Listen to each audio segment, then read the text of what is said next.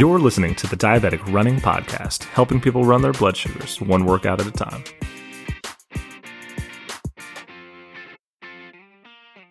Hey, everybody, thanks for tuning in to episode six of the Diabetic Running Podcast. I'm your host, as always, John Fody.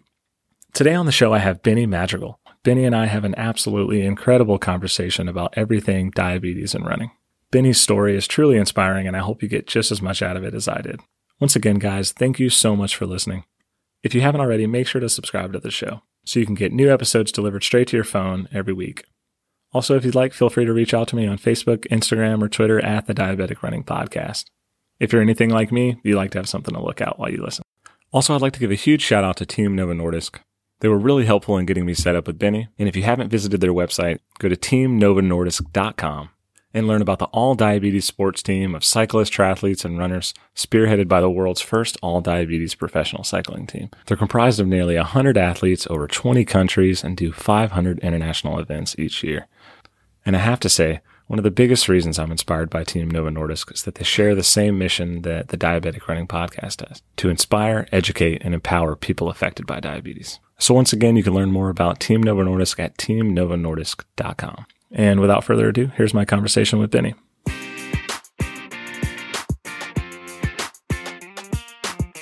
Hey, everybody. I'm joined here by Benny Madrigal, who's a type 1 diabetic. Um, since he was 22 years old, he's an elite marathoner, has won races like the Santa Monica North Face 50. Actually, I don't know if it was the North Face 50. You'll have to correct me, Benny, if I'm wrong on that one. I think it might have been like the, the 15, 25 or marathon distance, but and has also won the DC 2013 marathon. Um, Benny, how are you doing today?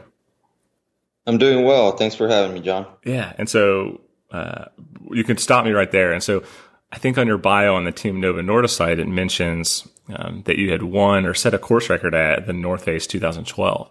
Um, but it didn't specifically, yeah. I couldn't find which distance that they were referencing. So, um, so I, I normally, uh, I guess if you're going to the North Face Challenge, uh, I take the easy days where it's like the marathon or the half. Yeah. Um, okay. Um, so I've been fortunate to win several of the North Face uh, halves, uh, the DC Marathon, and and usually with the course record on the trails. Uh, I mean, Mountains to Beach Marathon on the roads. I was able to win there in 2014, and uh, I just you know you have I've had some good days and I've had some days I learned from. So yeah, and so and I know there's a lot of North Face races, but is that the North Face like every December in San Francisco? You know what? I, I haven't been able to do the San Francisco one yet, okay. uh, even though I'm I'm actually I would say pretty local. The ones I have done are the DC in June, uh, the Atlanta, like uh, I guess early fall. Yeah and a few others. But yeah, I, I, don't know why I haven't been able to get out to the San Francisco, and that's the closest one. I'm usually doing uh, CIM or just another race around that time. That's incredible. Yeah, you think of you know diabetics that are also runners, and you think of like people that are just out there, you know, doing it for them. But it's crazy that you can go out there and you know not only compete but win. It's insane. Do you get that a lot, or am I like you know an odd person for asking. No, you know what? It's uh, it, it's just something that I, have been racing and, and, running and training, and actually just been involved with sports and since I can remember. Uh, I mean, anything from volleyball to wrestling to, I've just always loved um, the atmosphere, the competition, and and being able to push your body. So, getting to you know some races where you go and you have a, a chance to podium it's awesome. And then crossing the line with diabetes yeah. it's you know now you're representing a, a huge amount of the population. And I, I think it's it's just great because then you send the message of you know I have diabetes or you know and and being able to compete at, at that level or being able to go and, and win a race. Uh, not that I, I go into any race saying you know I'm going to win this. Uh, I try to go off of training and see, you know, just run smart races more yeah. than anything. And so you're from Madera, California. Is that where you're at now? Do you still live there? Yeah, yeah. I, I I've actually been here for most of my life. Yeah. And so, I mean, that's a great place to start. Um, it's kind of where you're at now and how that transition into your running. And so you're diagnosed at 22. And if you could talk to us a little bit about kind of how that story evolved, you know, when you started running and how that turned into, um, you know, a diagnosis. Not that, you know, you controlled that, but kind of how did your running evolve, you know, before your diagnosis, through your diagnosis, and then afterwards? I think the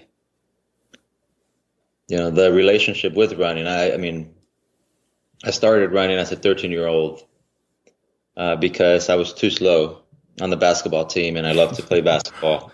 Uh, I think everybody wanted to be like Mike at that time, right? Michael Jordan was out there and uh, playing for the Bulls, and I just I feel like all of the U.S. wanted to play basketball, or was just like huge fan of it because of that, and I kind of jumped in on that, and just with friends, we're playing all the time.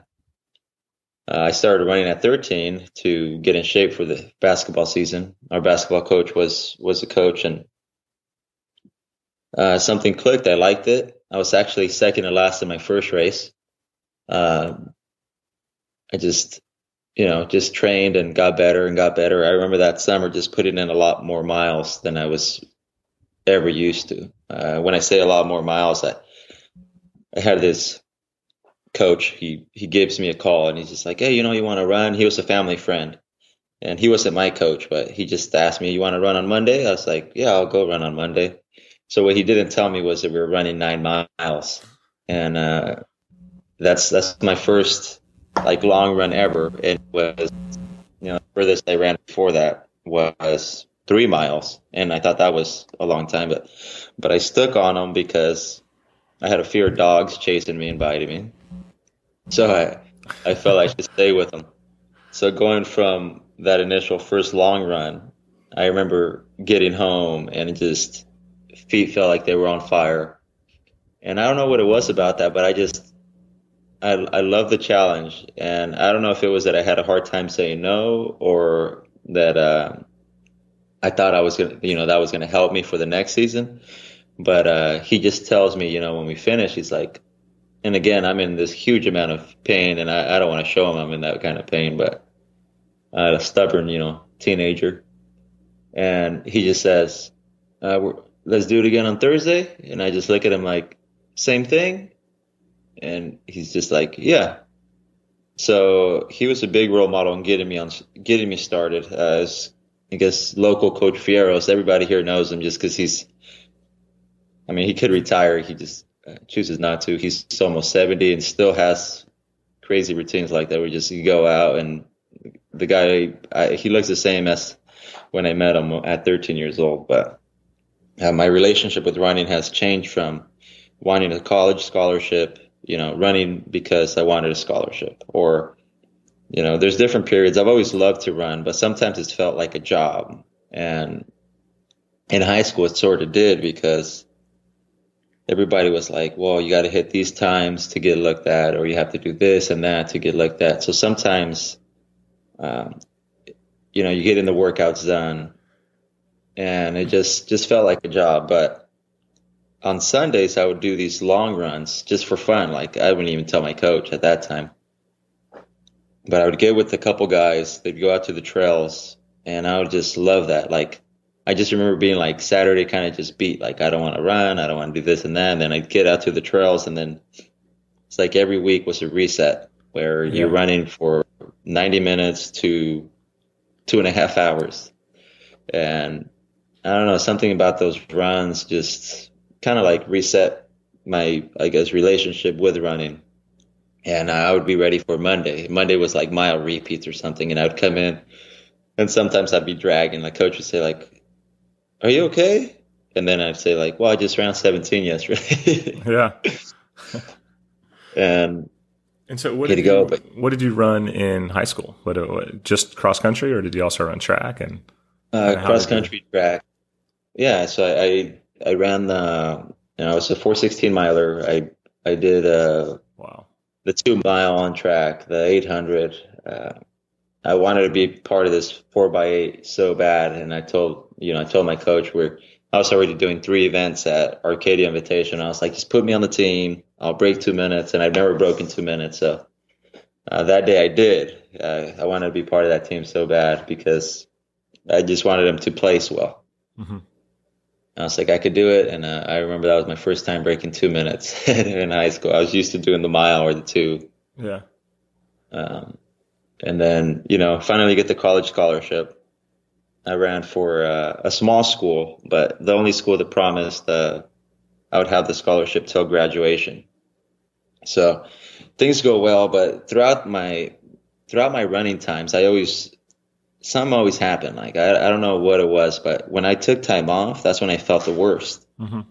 Um, and when we would do repeats, I would always feel better towards you know fourth, fifth, sixth one, especially towards the end of college. Yeah and then there comes the you know I get diagnosed with diabetes and I'd been feeling so bad for I mean a long period of time. So you were out um, of you were out of college when you got diagnosed though, or was that right at the end of college for you? Yeah, I was towards the end of college and I just trying to figure out what was going on. Yeah. And, so what uh, was that your junior year, senior year or senior year, senior year. And you know, I've I've had had a, I would say pretty successful seasons um, as as a collegiate athlete, uh, we were first team to go to to nationals as a team. Uh, I made it individually three out of the four years, and uh, you know we had a lot of fun. I mean, I was really enjoying running. Uh, I just you know like being out there, getting away from the classroom for a bit. Yeah, and what uh what college was it? Uh, Fresno Pacific University. Okay, yeah. Yeah, it was just about actually 35 minutes from my hometown and small uh, Christian based. Uh, I'm Catholic, but I kind of like the, you know, just what, what they talk about. Every, you know, you start classes with prayer. Uh, just learned a lot. You know, you you kind of go through the Bible, and uh, I kind of like that perspective of learning a different way because you connect everything that's going on out and uh, kind of logical. Nobody forces you to say, you know, like to change religions or pick. Right. I remember, well, part of that team, you know, it was kind of strange, but we had guys from all kinds of religions. And we, we all came together on the same team, on a Christian team, on a Christian campus. And uh, everybody was accepted. And, you know, we, we hassled each other sometimes, but, you know, for the most part, we we're teammates and uh, we were people, so we respected each other for for that. So. Yeah. So how did you end up getting diagnosed? I mean, I I'm sure you saw a lot of the usual symptoms, but kind of where were you in training, and how did that how did that end up playing out? Uh, training was going pretty horrible. So I can imagine. and I, I, again, you know, you don't know you're getting diagnosed. You're starting to lose weight, and I'm like, huh, maybe this is going to help. and then I'm like, wait, if oh, I'm losing yeah. weight, I was the same pretty way. fast uh, you just keep losing weight, you keep losing weight. And I was 135 pounds. I, I went to 117 pounds. Wow. Uh, and started looking, you know, just pretty bad. And believe it or not, I still didn't, because I was working. I was, you know, I, I had so much distractions that, uh, I, I think is a mentality my mom gave me. It's always like this, you know, you got to do what you got to do, and you got to keep moving, whatever it is, you know. Um, and I've always tried to think positive. So I don't know if it helped me because I could have been diagnosed sooner. So I just kept prolonging it, and then finally, uh, my eyesight just got horrible. Yeah. So um, when my eyes start going bad, I start getting you know these dizzy spells, and I just went to the doctor. Well, it was the ER. I ended up being there for nine days. They're going over all kinds of studies. Well, we're just making sure, you know, we think you might have diabetes, but nine uh, days. So you didn't, you didn't leave the hospital for nine days. Well, I wasn't supposed to leave the hospital for nine days, but I was about about day five. What I know about diabetes is, you know, you have to have your sugars good. You don't want to crash because I'm still learning. I don't know too much about it. I know all the bad stuff the media tells you. Yeah. Right. Like, don't eat this, don't do that. So, um, I told my mom one day, I was like, bring me my running shoes and some shorts, please. You're like, So I she brings them. I have my medical bracelet on, and I feel like just like a goofball. So I just change, and I, you know, the nurse just comes, checks everything, and um, I go through the back doors. Like there was a park about three miles away that, you know, it's Woodward Park. So California state championships for high score there, and it's it's just a nice park. So I, I ran there, and I knew I had about an hour before somebody went to go check on me. So I ran there, ran back, you know, took a shower, laid back down. I just felt like I was, you know, being sneaky and Yeah. whatever. So um, That run had to have it- felt great though. Cause I mean, you're here, you have been training for months and months, probably with no, next to no insulin. And then all of a sudden now your blood sugars are under control. How did that first run feel? And were you nervous about dropping until you passed out? You know what? I, I was nervous, and that scare kind of stayed on me for, you know, now that I, I, you know, I'm more aware of managing numbers and kind of paying attention to, you know, not crashing and, and, you know, there's technology like CGMs, Yeah. uh, continuous glucose monitors. I mean, I have, I, I feel weird because I went two years without one. And you know, it, it, didn't really have any issues. I was able to just, I was pricking my fingers anywhere from like 12 to 17 times a day and Oh yeah. just making sure I was, I was managing my numbers, making sure, like, I just wanted to see where I was headed, where I was. And Yeah, I you have, was to, you have to test so much to do that. I think right after I got diagnosed, I was still trying to run, and I think my record for one day was 25 times. I checked it 25 times manually before I got my CGM, and then I was like, it was like a weight was just lifted off my shoulders that I don't have to like stress so much about. Okay, am I steady or am I moving up or am I moving down? Um, yeah, though, but those patterns are, I mean, those are valuable information if you want to have a, a successful workout. Yeah. Oh yeah. Right. Hundred percent. And so you're in the hospital for nine days. When you finally get out, what are you doing? Are you? I mean, did you try and jump straight back into running, or did you take like a break from everything? Or Well, I had a, I had a doctor that uh, I I wasn't the biggest fan of, right? Because uh, I, I always try to be positive. I always, you know, I've been, uh, I think I've been pretty strong about just taking, you know, dealing with bad news. What do you do instead of trying to blame something? You say, all right, what do I do now, right? So a lot of times I think you get diagnosed and you're trying to find a blame, and uh, I'm I'm going out there and I'm like, you know what? This is what I have. At least it's an answer because I have been feeling horrible. Um, so I kind of get my doctors, try to just get a team going because I didn't really go to the doctor much before that. Uh, Right. yeah, me you either. know, I felt good. I was strong. You know, you you almost feel unstoppable, and I felt like that since I was a kid. You know, I just you could do whatever you want to do, and um, in a way, I was pretty scared. Right? You you you get diagnosed, and then everybody starts telling you like, oh, you probably shouldn't do this. And I had two doctors that said the same thing. They're like, well, you know, um, you're probably not going to be running as as fast, or you probably be shouldn't because it's dangerous and it's a lot of these fear things. Yeah. And I understand their their perspective as well, but at the same time, like I did not want to hear that. I didn't want to hear that I have limits. yeah, I like didn't want to hear that. Uh, like you're broken yeah, now. exactly. And um, I, I took a break, so I, I didn't run maybe for a month, and I was just trying to figure out my numbers, trying to stay stable, and Yeah. figuring out. So I finally said, you know what, I'm I'm going to get out, and it was a five mile run. And the reason I remember it real clearly is my my eyes were, were still not great, but um, I made this turn less than a quarter mile. There's a CVS, uh, and there's there's a sign kind of like you know milk on special or whatever the sign said, Mhm. but I, I couldn't I couldn't really read it clear on my way out. And then uh, when I you know on my way back before I made that last turn, I saw the numbers pretty clearly. I don't know if you know I but it, I just I just said you know I I was thinking to myself I was like you know what running is going to help me. So you Uh, couldn't see it on the way out, and on the way back, you're like, I think my vision's like incrementally better.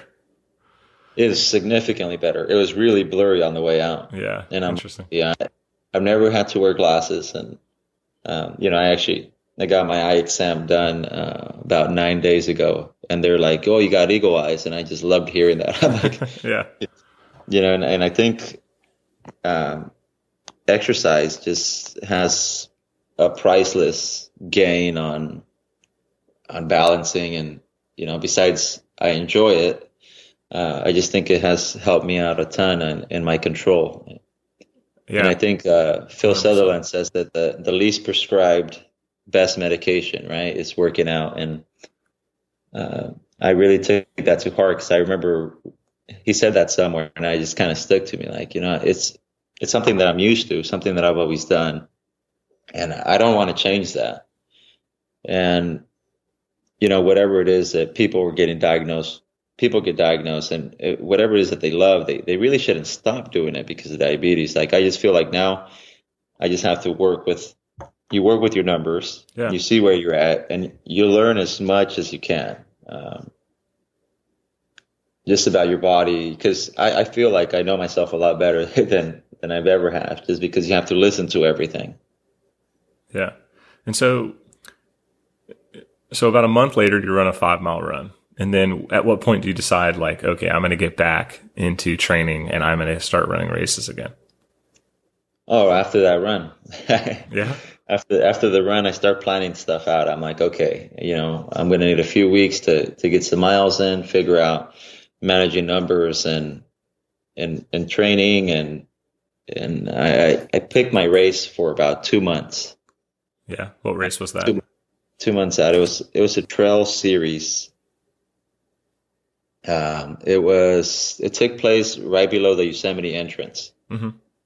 So you guys so are so lucky a, in California to have so many races and access to so much running there. I'm in southern Alabama, so we don't really have anything other than some road 5Ks here and there. Oh, I'm going to make you a little jealous, but oh man, uh, I'm about an hour and 15 minutes from the from the entrance of Yosemite here yeah, in Madera. That's incredible. Which is uh, so there's a few there's there's several trails really close by. So I'm I'm pretty much at uh, at sea level. I'm at 200 and something feet above sea level where I live, but you know, within an hour, well, less than an hour, I could be at 4,500 feet or into Yosemite in an hour and 15 minutes. And um, so these races took place. They were every two weeks. It was called like um, Summer Trail Series something. Uh, it was a British guy that was hosting it. So it was just, you know, it's trail racing. So it's not a, it's not 10,000 runners. Mm-hmm and I kind of I, really enjoyed that because I felt like in a in a way, you know, I was I was hiding from like big crowds right now. I was trying to figure out how this was, and yeah. and I kept, you know, I I wasn't sharing that I had diabetes. I wasn't talking about it because I didn't want the race. I thought, you know, the race director would be something like, "Oh, you know, are you sure you want to run this?" or kind of like what my doctors were. And I win the first the first race. There was like a eight miler then the next one was 11 two weeks later. Then there was a nine point something, and there was they were always always off.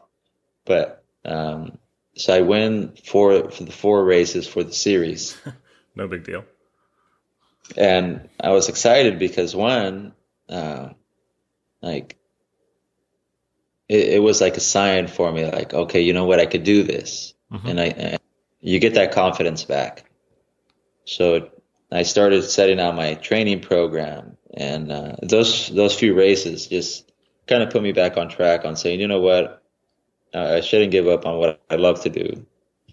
I know that there's things I have to do now, like you know, management, and the management's nonstop. So yeah. it's sort of like training. I just feel like my relationship with running is a lot of what uh, my relationship with diabetes is.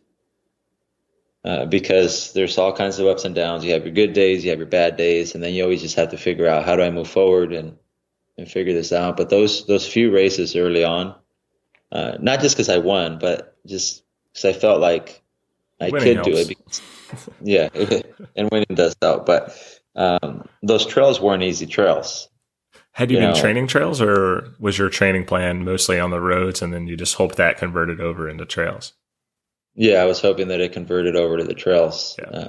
uh, just because early on, a lot of my training was near home because, you know, you have this fear. Well, I had I had this fear of my doctor telling me I need to be careful that you know that if I crash, I can go into coma, and you hear all these bad things, and and I just figured out instead of trying to beat diabetes, I need to work with diabetes because uh, I want to be successful and not just my running, but but in life. You know, I I have a, a nine year old now, and uh, you know, my wife, family, my uh, yeah, I grew up with a big family. You know, I got five sisters, my brother, and my mom, who's been awesome.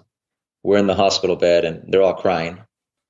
You know, and uh, they're trying to figure out why it was me who got diagnosed because I've been an athlete all my life, and and things got a little weird, right? Because they're all there. I'm like, man, if I start crying, we're gonna we're gonna swim out of here. And I kind of just reminded my mom of something she always tells me, which is, you know, God doesn't put anything in your path that uh, you can't overcome. And when I told her that, she kind of just smiled because she's told me that so much times that uh, you know it was nice to kind of use it on her. Um, but I've kind of taken that perspective of, you know what, there's a reason. I've met so many awesome people with diabetes, like um, on the team for Team Novo or you know outside the team, and most of them I'm like they're going out, they're getting things done, and and they're they're pushing, you know, pushing their limits within reason and and managing their diabetes because you have to manage your diabetes before you you go after any goals because if you're trying to uh, go out there with you know guessing numbers or ghost bolusing or whatever it is you know then you're going to get yourself in trouble. Yeah. But you i said, you said I, ghost bolusing what is that? Uh it's it's like never heard uh, it before. go it's like when people say oh you know uh, they haven't even seen their meal. They take like however many units and then the meal comes and it's like a salad or something and then you're just playing catch up or just trying to balance everything back out. It's like you know uh, it's a it's just taking insulin without really knowing what's going in your system. Yeah like maybe without even knowing what your blood sugar is. And without even knowing what your Yeah. blood sugar is. Yeah you shouldn't shouldn't do that. Yeah, it's a scary thought, right? But uh, it's uh, I've ran into a couple people that that do that, and it's kind of it's scary, you know, because I'm like uh, I like to be pretty specific on on everything, and you know, it's not an exact science. Um, Yeah. I'm sure you've been aware of that. Since, do you think it do you think it's different for people like us who get diagnosed in our 20s as opposed as opposed to people that get diagnosed when they're you know two or three because I, I feel like people that are more comfortable doing that maybe are people that you know just have had diabetes for so long that they're just not that they're burnt out with it but maybe they're just so comfortable with it that they know like hey i can eat this meal and it's not going to matter Well, yeah, uh, I would say like the people that know kind of like, oh, I'm eating this, um, they have their routines, right? But a, a ghost bolus would be kind of like just random uh, shots or whatever. But um, I, I think whether you're diagnosed early or late, um, it just you know diabetes is what it is, and uh, I, I you know as a kid I can't imagine getting that because then you have other battles, right? You're going to school, um, you're you're doing a lot. You know, there's there is a routine, but at the same time, there's so much more because there's you know you, you get peer pressure from kids. There's all this teasing and things like that, and yeah not. Um, I mean, I coached a, a young lady, and uh, she's she's at UC Davis now. It's her first year, but she ran with with type one. I, I I coached her as a middle schooler, and then I moved to the high school, and she was there as well. So I got to see her six year progress, and it was pretty amazing to see. You know, but I I, I think that kind of let me see that you know attitude is is really everything when it comes to being being successful. So just having a positive attitude, and not you know not that I'm happy all the time, like oh I love diabetes, you know, give me some more. Yeah. But um, but it's it is what it is, and you got to make the best out of it. And so, so you're winning this trail series, um, the summer trail series in California. At what point do you kind of transition that into road marathons again? And then when do you start with Team Novo Nordisk? Like, how does that, how do you make that jump onto, um, you know, being like a, you know, highly sponsored elite athlete? You know what? Uh, success kept coming. Uh, I was running well, and I, I just felt like um, it took about a year, right? Because I got a call from some of the guys on, on this all diabetes team, and that's the first time I hear about it because you know I got diagnosed, but I really didn't know anybody else with diabetes. I didn't know what other hurdles had been approached. You know, I, I, I was lucky to read about Missy Foy, who uh, I think she ran like a 240 something marathon and qualified for uh, for the trials for the women uh, Olympic trials. And you know, for me, that was like, you know what, that's one of my goals. And uh, knowing that she did it helped me think like, you know what, if she's doing this, there's I should be able to to be able to go after this goal. I'm not saying that I should do it.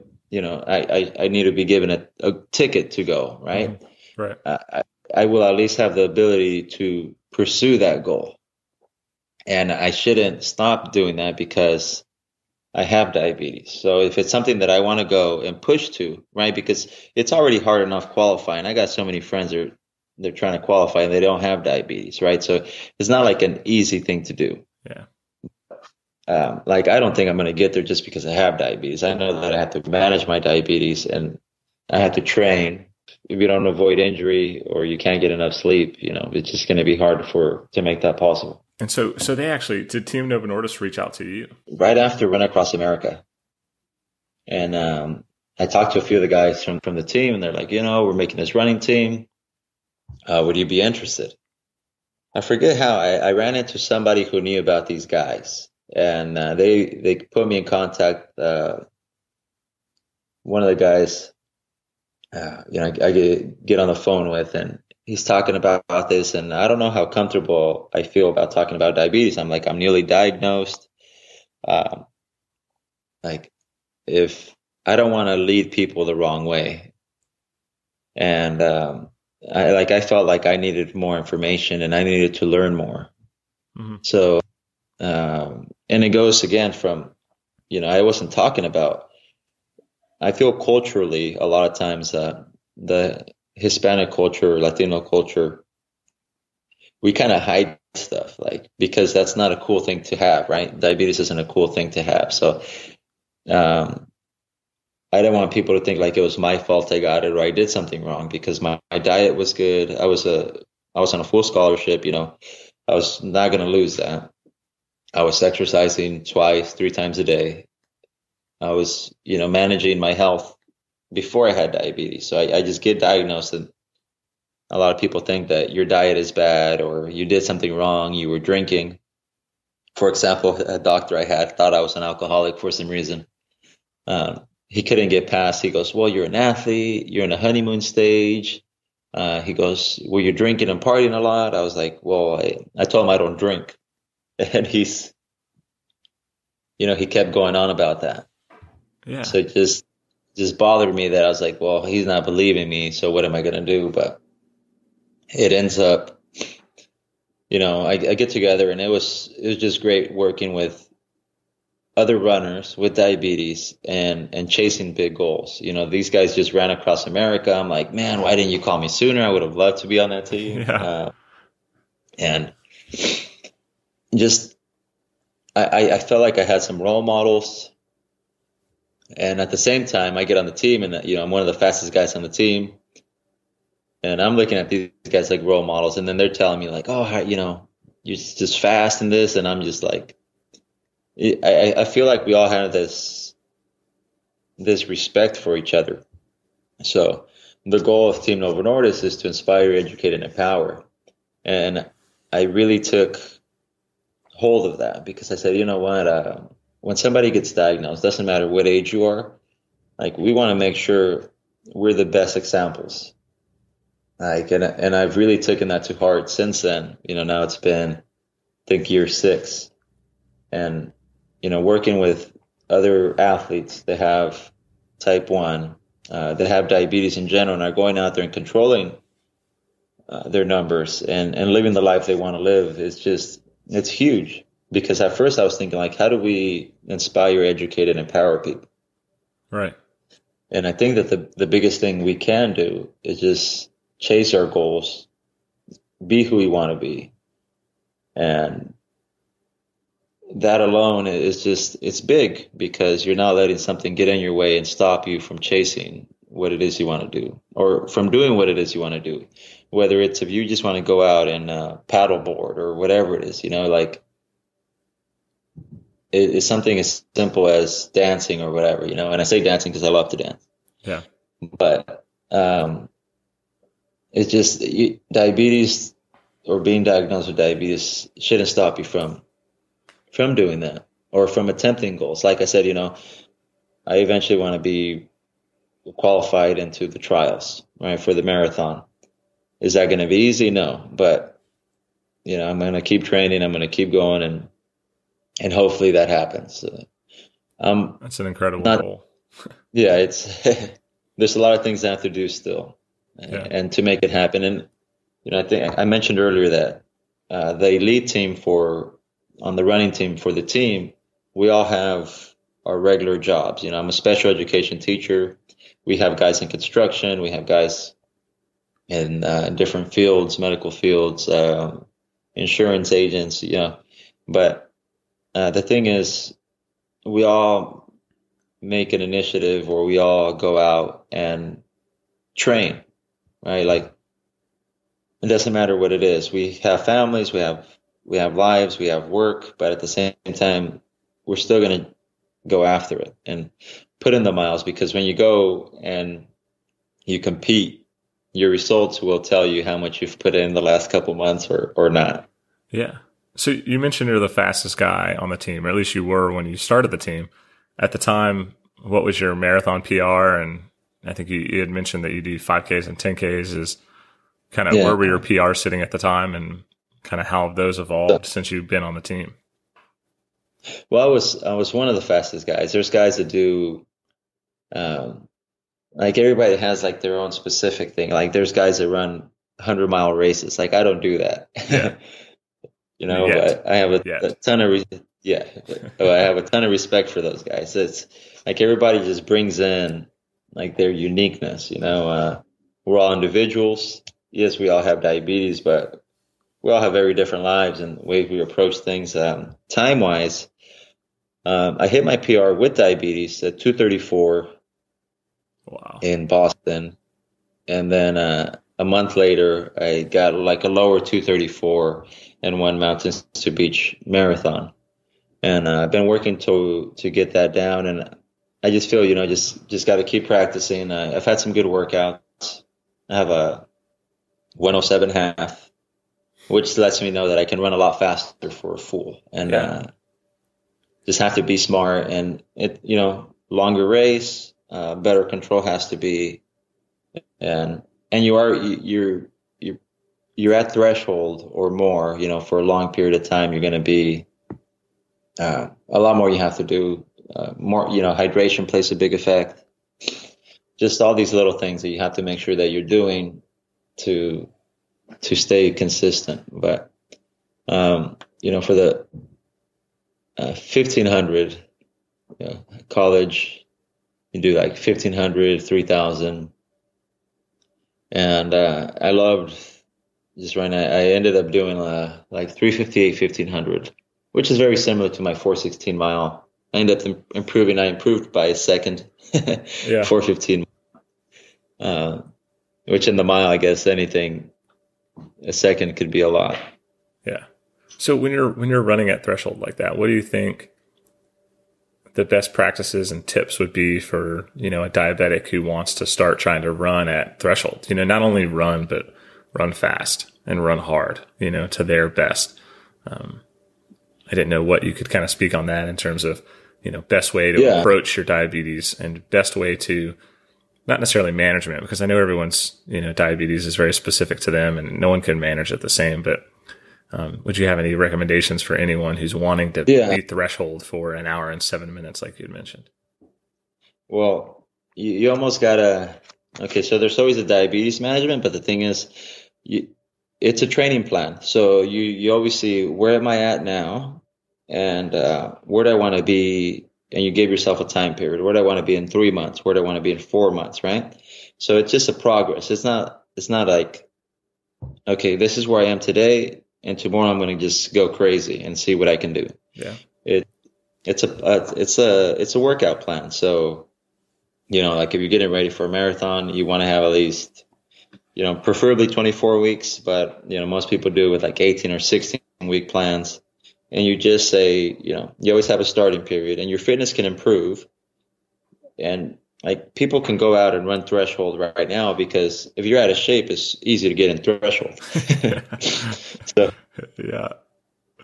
it's just having a, a workout plan. You know, um, I use a lot of Jack Daniels philosophy, or uh, he has his book. It's called Running, and he just has a lot of information, breaks down, has really great workout plans. Uh, but I try to work out not like a person with diabetes. So if I want to reach certain goals, for example, I want to make sure that I'm doing those workouts. Management comes with that, but it's what would a normal, you know, a person without diabetes look like? So you're taking goos, right? Mhm. Everybody in the marathon's taking goos, not just people with diabetes. And I, I tend to take, you know, you want to make sure your numbers are good.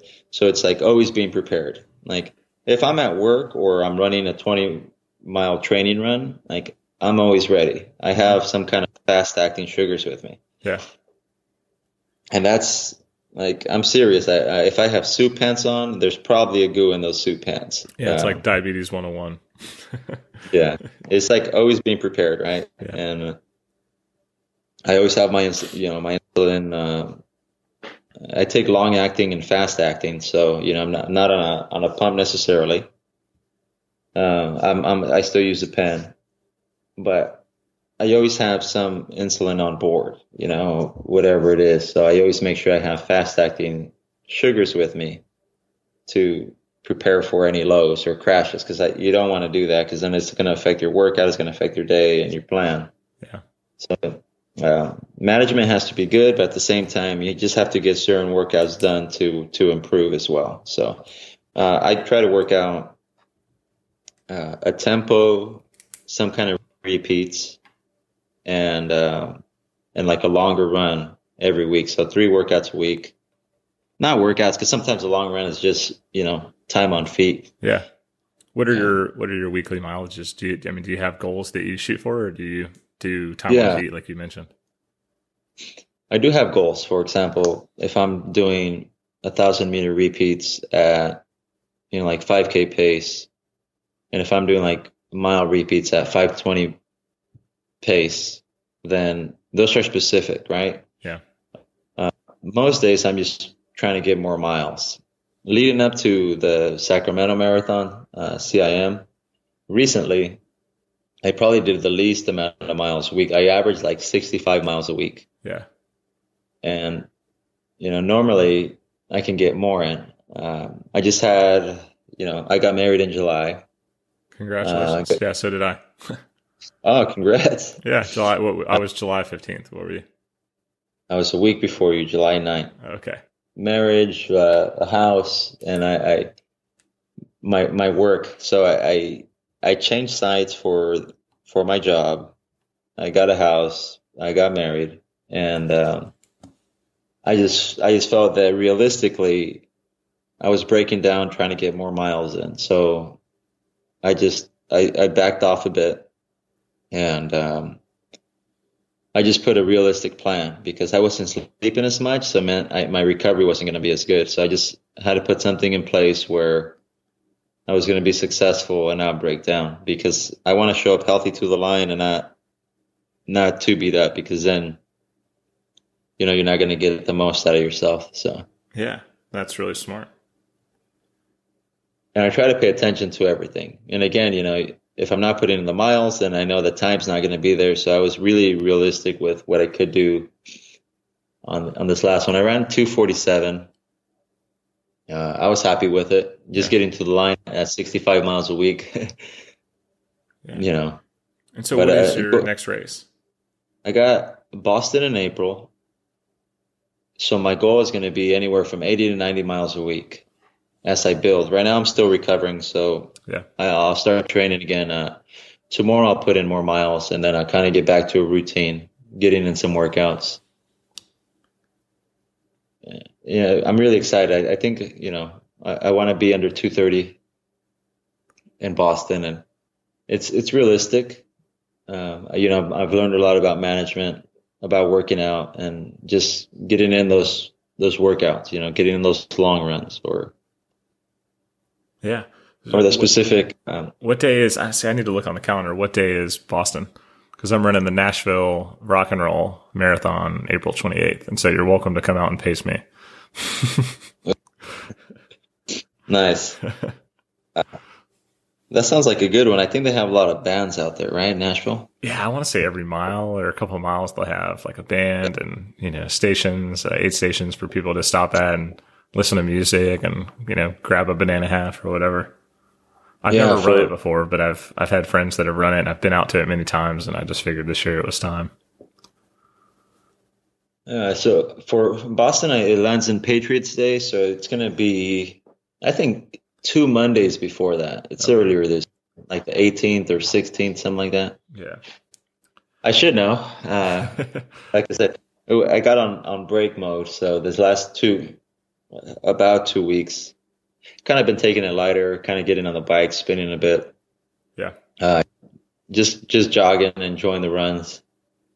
Uh, kind and so kind of shutting your- it down for a bit. Yeah. And so who, who is your team that goes with you for these races? Like, is it, are you pretty self reliant in the sense that you go and you manage your diabetes and your run and everything yourself? Or do you, do you ever sort of rely on, you know, family or teammates to come with you and try and help that balance, you know, that I'd imagine is pretty tough for you for, you know, a 26.2 mile race with type 1 diabetes? Yeah, so for the marathon, we're we're pretty much on our own. Like I have I have my plan. Uh, if I'm going to make mistakes, I try to do all the mistakes at practice. You know, Yeah. not that I want to make mistakes, but I want to learn from everything that's going on at practice and prepare my myself the best I can. So for sure, marathon day comes, I have plenty of goos on board. I don't necessarily rely on the course. Um, I want to make sure I know what's going to be the the hydration on the course. You know, CIM had Nuun. You know, I was super excited about that Yeah. just because Gatorade tends to make my my stomach sloshy and kind of a lot of stuff bouncing around. With Nuun, I, I always feel like it just kind of sets in well, hmm and I it just works well for me. Um, Yeah. But you know, some marathons do have Gatorade, so I'm like, okay, you gotta you gotta know, and I'll train with whatever's on the course. Mhm. Just try to get used to it. I always make sure I, I drink plenty of water, but just I always have a plan. You know, I don't want to show up without a plan for sure. Yeah. Is, is, is your is your spouse going to come to Boston with you and try and see you as many intervals as possible? Yeah, I hope so. Uh, we're kind of making some plans and and talking about that now. Uh, a lot of times it's, you know, it's it's not like I go and vacation at, at Boston, but um, Yeah. I kind of just show up to races, and it's it's just to race. So, I mean, I will check out the town. You know, I've been there. This would be my fourth time, but I, I've always enjoyed. You show up, you know, a few days before, you make sure things are right, and I've always flown out that same day. So I'm like one of the few marathoners on the airplane getting back home. Oh no. Okay. Yeah. How how many days in Yeah. advance will you get there? I'll probably show up there Friday. It's a Monday race, so that's Yeah. that's that's plenty. Uh, and it's one of the few races where I show up that early. Okay. Other races are, are more local, so Yeah. And so, Uh, will you be rocking the Team Novo Nordisk singlet? yeah, I hope so. Um, you know, the team's making a few changes recently, and uh, I, I really hope we suit up and and wear the Team Novo kit. Yeah. you know, whatever whatever happens on that day, I just want to make sure that I'm I'm representing the diabetes community well. Yeah, I'm representing myself well because at the end of the day, you're going out there and it's a marathon. So much can happen. It's a long race, and and you're pushing. You know, it's you know you're you're sort of on your own. Uh, when we crew, I, I crew a lot for team members that are doing longer races. Yeah. You know, if, if they're doing a trail race, the hundred mile race, for example, I've crewed uh, Stephen England several times, and that's always been fun. Yeah. Uh, did you crew him at Western? Yeah, you know, I've got. Uh, yeah, I, I met him at CIM five years ago. Oh wow. Okay. And we both did CIM this last this last December, which is pretty cool. But I've crewed him at a 200 mile race. I've crewed him at a 100 mile race, uh, several 100 mile races. And you know, you just put what's out there. You make sure the numbers are well. You you kind of plan out together, and uh, just you know, you're kind of taking care of, of yourself. You know, and it's, it's nice to have that. And I like that about trail racing and about ultras is that you have a team, you have people managing, you have people there, you know, and uh, just uh, like a support team. You know, you got your your your crew. Um, in a marathon, I don't really plan on stopping, so that's a little bit different. Yeah, of course. So, what kind of gear are you using um, on your races? You know, shoes, watches, and then if you want, you could talk about you know diabetes specific equipment that you think helps you. Like, I don't know if you use belts or handhelds or CamelBaks. I, I know for regular marathons you don't, but um, yeah, is there anything that you have to have on some of these runs? Yeah, so like I said, they're always being prepared. So I, I take a fast acting um, sugars with me. So, for example, I had Honey Stinger with me this last marathon, right? Yeah. I try to just have plenty of fast acting just to make sure. Uh, Where probably do you tuck that. Like, do you just tuck it? Do you have like a belt that you wear, or?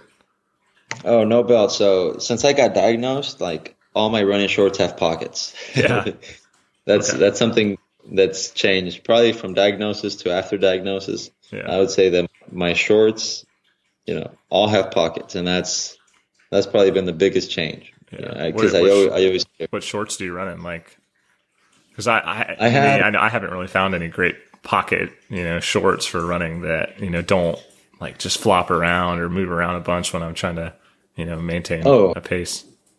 So Nike has these new shorts out that I've been training with, and they're they're a split short, so they give you plenty. You know, they pick up my my legs well, and the pocket doesn't bounce around much. And it's it's a racing short. It's a zip pocket. I could put three, four goos in there, not have an issue. What about like a, a watch to use, like Garmin or Suunto or? Uh, I like Garmin. Um, yeah. Uh, I feel like Garmin's the most accurate, and it's been I've I've never had any issues with my Garmin, and I guess the first editions that came out, yeah, I would go under trees or tall buildings and then switch out, but the new stuff that's out is pretty insane. I mean, I, I love. I use the Fenix. Oh yeah, that thing's awesome. Uh, which I'm a smaller frame guy, and so it takes up your whole wrist. It's a yeah. I, I remember running with it at first, and I was like, man, this is like, am I lifting weights? But yeah, it's like a laptop you know what, it, on your wrist. It, it's it's pretty light, um, but like I said, you know, I'm I'm a lighter guy, and uh, just kind of had to get used to it. Yeah. What about uh, running shoes? Does the team does the team have sponsors for equipment, or is that 100 percent up to you guys what you want to run with in terms of shoes and stuff like that? It's up. It's up to us um, on on the shoe end, and I, I like the the boost material. So the Adidas uh, Adios Boost, mm-hmm.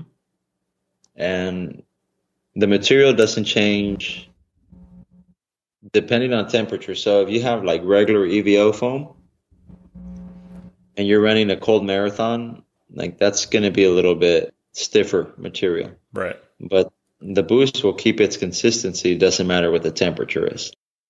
We'll go into kind of the last section here, which uh, is called the tempo talk section. It'll be a bunch of random, hopefully short and quick questions for you to answer. Sometimes people get, you know, um, caught up in some of these and want we want to talk about them for a while, and that's fine too. But um, I'll go through these and then you know I'll let you go. I appreciate all your time. So Um, the first one is uh, your go-to pre-race meal and after-race meal.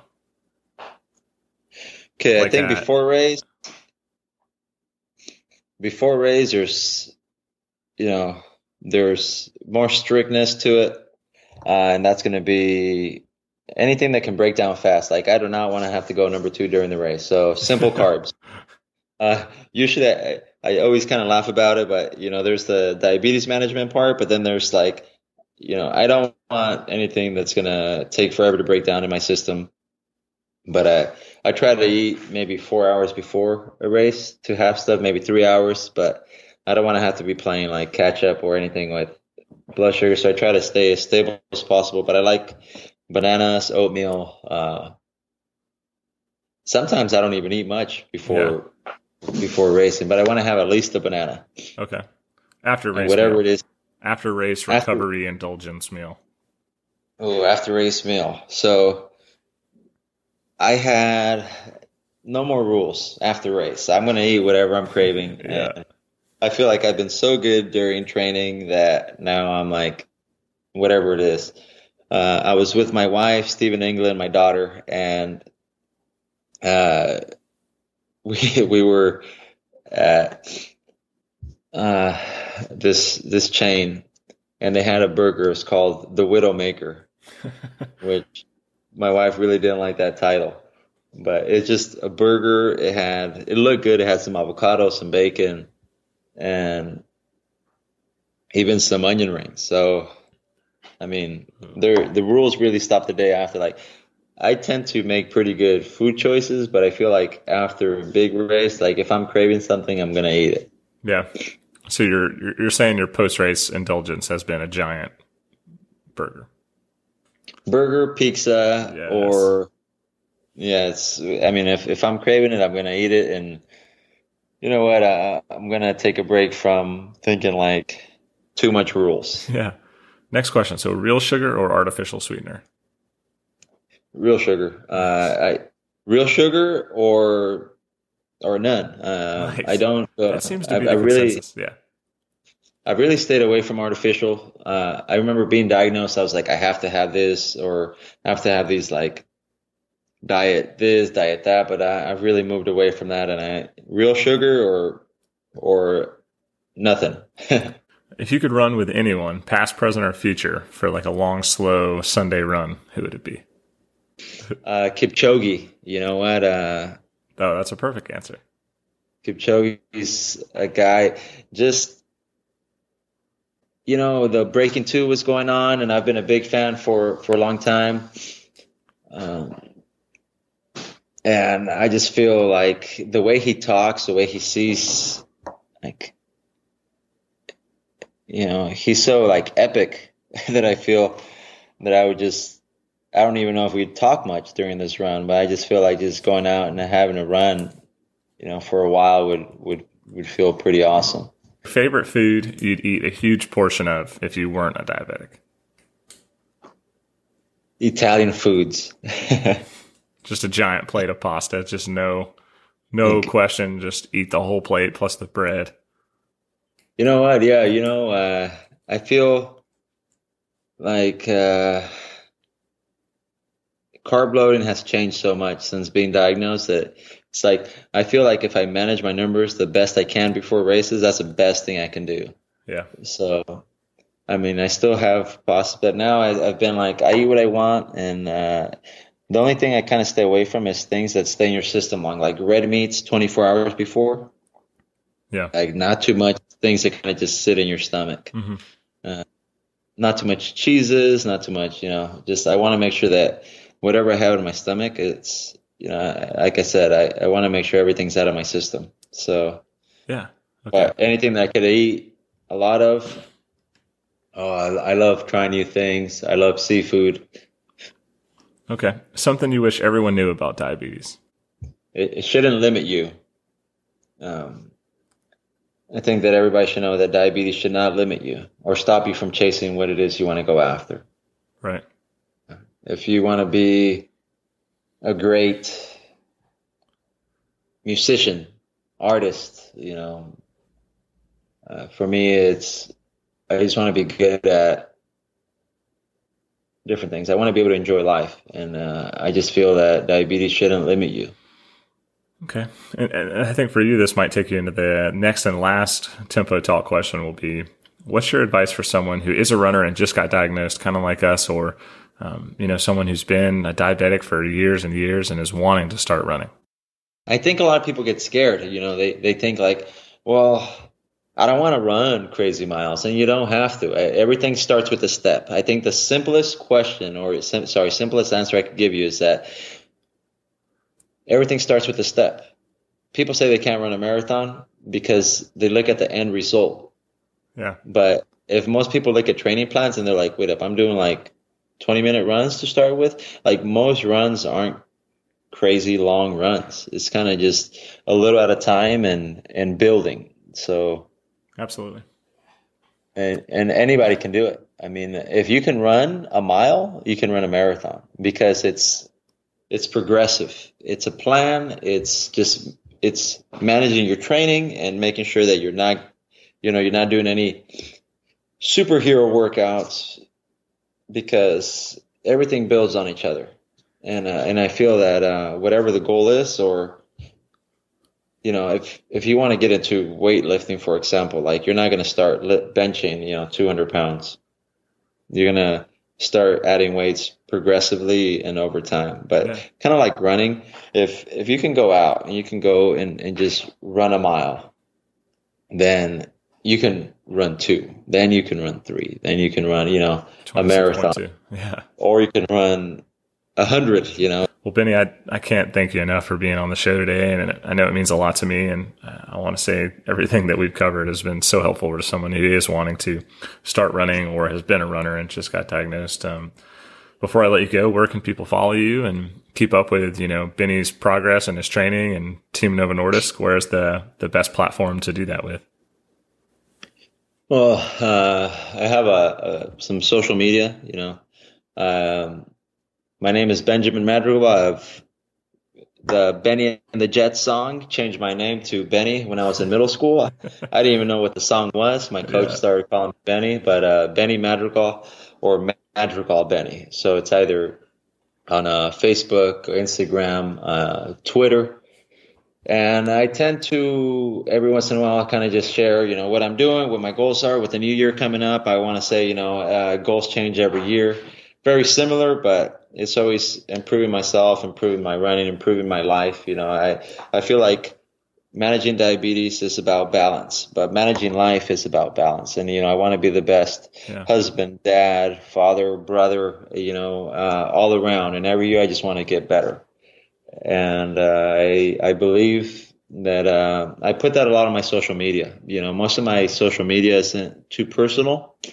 I tend to talk a lot about more more about training, more about workouts, more about just successful. You know, my last post was about a seven eight ingredient pancake that I made for my family yesterday. So it's a yeah, it's about eating good and um, eating uh, everything I want, but not too much. So it's uh, you know eat colorful foods, but at the same time, not too much. Well, awesome, man. Yeah. Once again, thank you so much for being on the show today. And for anyone who hasn't been on the Team Novo Nordisk website, um, you can get on there and you could follow all the individual runners that are on the team, as well as Benny. And you can see a question and answer with him where he had, talks about a lot of the stuff that we talked about today. And for anyone who, you know, doesn't have a platform to start, you know, using for motivation to get out there and run, get on the Team Novo Nordisk site. And you're going to get introduced to a lot of guys like Benny who are just absolutely incredible athletes while also balancing type 1 diabetes. So, Benny, thanks so much for being on the show. Yeah, thanks a lot for having me. And, you know, there's so much technology that's going to help us manage our diabetes. There's so much things. So just get together with your doctor, find what works for you.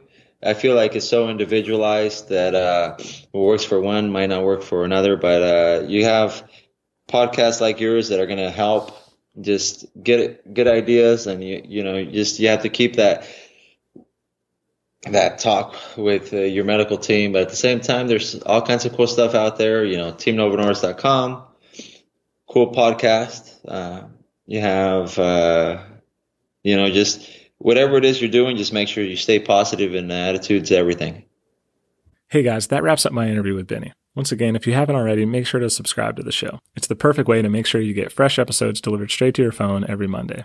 Also, make sure to follow me on Facebook, Instagram, or Twitter at the Diabetic Running Podcast, or visit me at the diabeticrunningpodcast.com. If you think you or anyone you know would be a perfect interviewee for the show, make sure to reach out to me on any of those platforms and tell me a little bit about the story you think that we should share. Thanks so much, guys, for listening to episode six of the Diabetic Running Podcast. I'll see you guys next Monday. Happy training.